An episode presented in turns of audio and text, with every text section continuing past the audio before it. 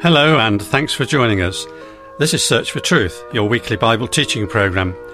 Today Brian begins a new series of 9 weeks talks on the subject of Christian faithfulness and loyalty. The title of the series is a question the Lord asked his disciples one day. He said to them, "Would you also go away?" It was a time when many disciples were turning away, for the Lord's teaching seemed too hard for them. So in these Bible-based talks, Brian will be taking a deeper look into the issues surrounding Christian allegiance so that we can all learn to become more firmly grounded in our Christian faith. But now let's go to Brian. Thanks, John. The young man walked the winding path up the hill. He was heading into the hill country, known then as the hill country of Ephraim. This was a new venture for him, belonging as he did down in the town of Bethlehem, the city of David. But as he walked away, he felt an exhilarating surge of freedom. The responsibilities of the service he'd been reared to perform with all its biblical rituals now lay behind him. He'd no particular destination in mind as he walked along. He was ready to explore whatever might come along. There was a real sense of excitement in not being able to predict what lay in store. The mood of these days was one of doing your own thing, and that's what he fully intended to do. It'd be good to break with tradition, to find himself. As it turned out, he didn't have to search long for an opportunity. An interesting challenge that seemed ideally suited to him presented itself quite early on. In one place where he found lodgings, his host inquired after his background. Likely his accent gave away the fact that he wasn't local. He began explaining that he was a Levite, belonging to that tribe of Israel which had, by God's initiative, been given the task, even the privilege, of assisting the priests in their duties around God's house. That should have been enough for any man, but somehow he'd grown weary of it. What was it that had bred discontent in this young man, I wonder? The restless spirit of youth? A sense of needing to move with the times, perhaps? Did the careful instructions and provisions of the law of Moses seem a bit outdated to him, I wonder? Had he inherited an adventurous spirit from his parents? It seems his father had married outside the tribe of Levi, married a woman of Judah, in fact, and so they weren't living in any one of the Levitical cities. Did this young man want to distance himself one stage further from living strictly as a Levite? Or was he simply making the same mistake that each rising generation tends to make, by thinking there's greater freedom in exercising a choice that strays from God's prescribed path? That reminds me of a professor who once asked his class, which of three persons had the greatest freedom?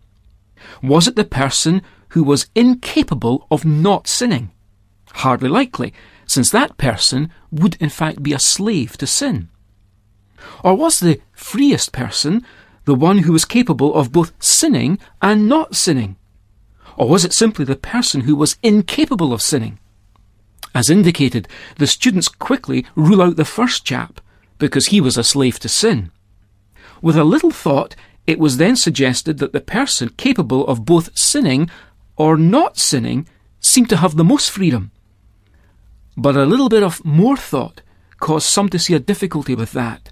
After all, God is not capable of sinning, and surely no one has more freedom than God. So it's got to be the third chap who's the freest, the one who's incapable of sinning. But anyway, that was an aside. Back to this Levite. The Levite thought greater freedom might be found in a path of his own choosing and preference rather than God's path for him.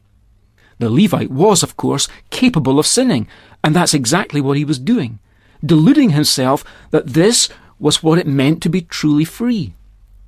Once this young man had explained about his Levitical background, an idea suddenly flashed into the mind of his host. He too had kicked against God's laws, the 10 Commandments. For one thing, he'd broken the command against stealing, because at one point he'd even stolen a large sum of money in silver from his own mother. But then his conscience had finally got the better of him, and he'd returned it.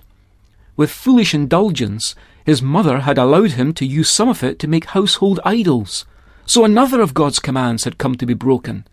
Not only idols, but a graven and a molten image, along with a shrine and an ephod. At this time, one of his own sons was acting as the family priest. This was all far removed from what the young Levite knew well was God's way. But suddenly the young traveller realized he was being offered a job by his host, whom by now he discovered was called Micah. Would he like to lodge here permanently and take over from Micah's son? From Micah's point of view, it seemed desirable to secure the services of a trained, professional priestly assistant. So desirable, in fact, that he'd make it worth the young man's while. Not only would he receive daily provisions, but there was a salary on offer, which extended to 10 pieces of silver annually and a new suit of clothes each year thrown in. That seemed good to the young man, and he accepted the deal. Not only would this be a new challenge, a refreshing change, it would allow him to experiment with different religious ideas, ones which weren't constrained by strict biblical requirements. He'd gain independence, free from having to comply with others. Besides that, there was the attraction of new financial security, not to mention a certain status. After all, there weren't likely to be any other Levites around here. And so, doubtless, with some considerations like those, the compromise was readily reached. The young Levite seemed to justify the move easily, despite it being shockingly different from the Bible-based background that he was used to. This story, which closely follows the narrative of Judges chapter 17 in the Bible, stands as a warning from a bygone age of how easy it is in any generation to rationalize a departure from biblical teaching. The young Levite, whose adventure we'd been following, sold out his principles big time for 10 pieces of silver and a new suit of clothes. We rush to criticize him, but how different are we? James Patterson and Peter Kim wrote a book entitled The Day America Told the Truth. In their book they asked the question, what are you willing to do for $10 million? They polled a number of Americans to see if they would agree to any of the following in return for receiving $10 million. Here's what they found. 25% would abandon their entire family for $10 million. 25% would abandon their church for $10 million. 23% would become prostitutes for a week in exchange for $10 million. 16% would give up their American citizenship for $10 million. 16% would leave their spouses for $10 million. 10% would withhold testimony and let a murderer go free for $10 million. 7% would murder a stranger for $10 million. 3% would put their children up for adoption for $10 million. 2/3 of all Americans polled would agree to at least one of the conditions that we've mentioned for $10 million. What would you be willing to do for $10 million? Hopefully, you would be among the 1/3 who would refuse to sell their integrity. The Bible proverb gives us timeless wisdom when it counsels us to buy truth and do not sell it. An inspiring biblical example which contrasts sharply with the young Levite is found in 2 Samuel chapter 18, which describes the sequel and showdown to the rebellion which David's son Absalom staged against his father. Of course, David wanted the rebellion crushed, but not at the expense of the life of his rebellious son. He gave instruction that Absalom was not to be killed. This is what happened next. Now Absalom happened to meet the servants of David, for Absalom was riding on his mule, and the mule went under the thick branches of a great oak, and his head caught fast in the oak, so he was left hanging between heaven and earth, while the mule that was under him kept going. When a certain man saw it, he told Joab, and said, "Behold, I saw Absalom hanging in an oak." Then Joab said to the man who had told him, "Now behold, you saw him. Why then did you not strike him there to the ground? And I would have given you 10 pieces of silver and a belt." The man said to Joab, "Even if I should receive 1,000 pieces of silver in my hand, I would not put out my hand against the king's son. For in our hearing the king charged you and Abishai and Ittai, saying, 'Protect for me that young man Absalom.'" Here was a man who could not be induced to defy his king's command, even for a very significant amount of money. Our Lord and our King, who is King David's greater son, has given us his commandments through the writing of his apostles in the pages of the New Testament. We too, like the young man we began considering, we might be tempted to experiment, to try something new, something that's more up-to-date, more with it, more seemingly rewarding and successful. It may not, with us, be financial inducement or anything we'd recognise as status-seeking that draws us to compromise previously held convictions. But perhaps we are rationalising motivation that's worth little more than 10 silver coins in a new suit. Don't sell the truth at any price. That's the Bible's clear warning.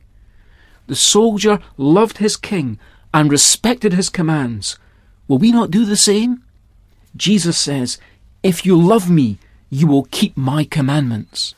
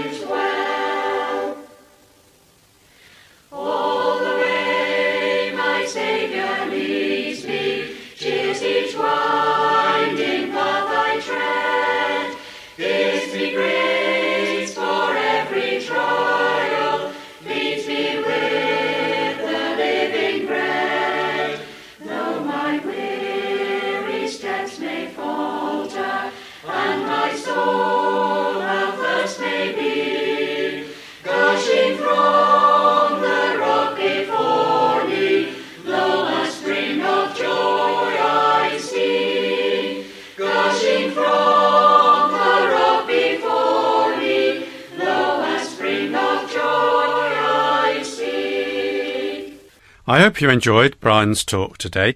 If you'd like to make any comment or ask a question, please write in. As usual, this series has a transcript booklet of all the talks, and if you'd like to receive one or more than one copy for group Bible study or to pass on to friends, make sure to let us have your postal address, and don't worry, we never pass your personal details to anyone else. Write in and ask for the title, "Would You Also Go Away?" You can also download our booklets via the internet or order by email or by post. First, I'll give you the postal address. Search for Truth, Church of God, Downing Drive, Leicester LE5, 6LN, UK. And now, here's our email address, sft@churchesofgod.info. If you wish, you can download MP3 versions of some past programmes on your computer, or you might like to use the podcast player on our website. Go to www.searchfortruth.org.uk, and this is a place where you can also access additional helpful material. Now, some titles of Search for Truth booklets are also available at amazon.co.uk, Kindle ebooks. Just type Search for Truth series into the search box, and more back copy titles are constantly being made available. Now, that's all we have time for, but it's been an honour to have your company today, and we appreciate your interest in our programmes. Please join us next week if you can, but for now, it's very best wishes from Bible teacher Brian, studio technician David, our singers, and me, John. So cheerio, and may God richly bless you.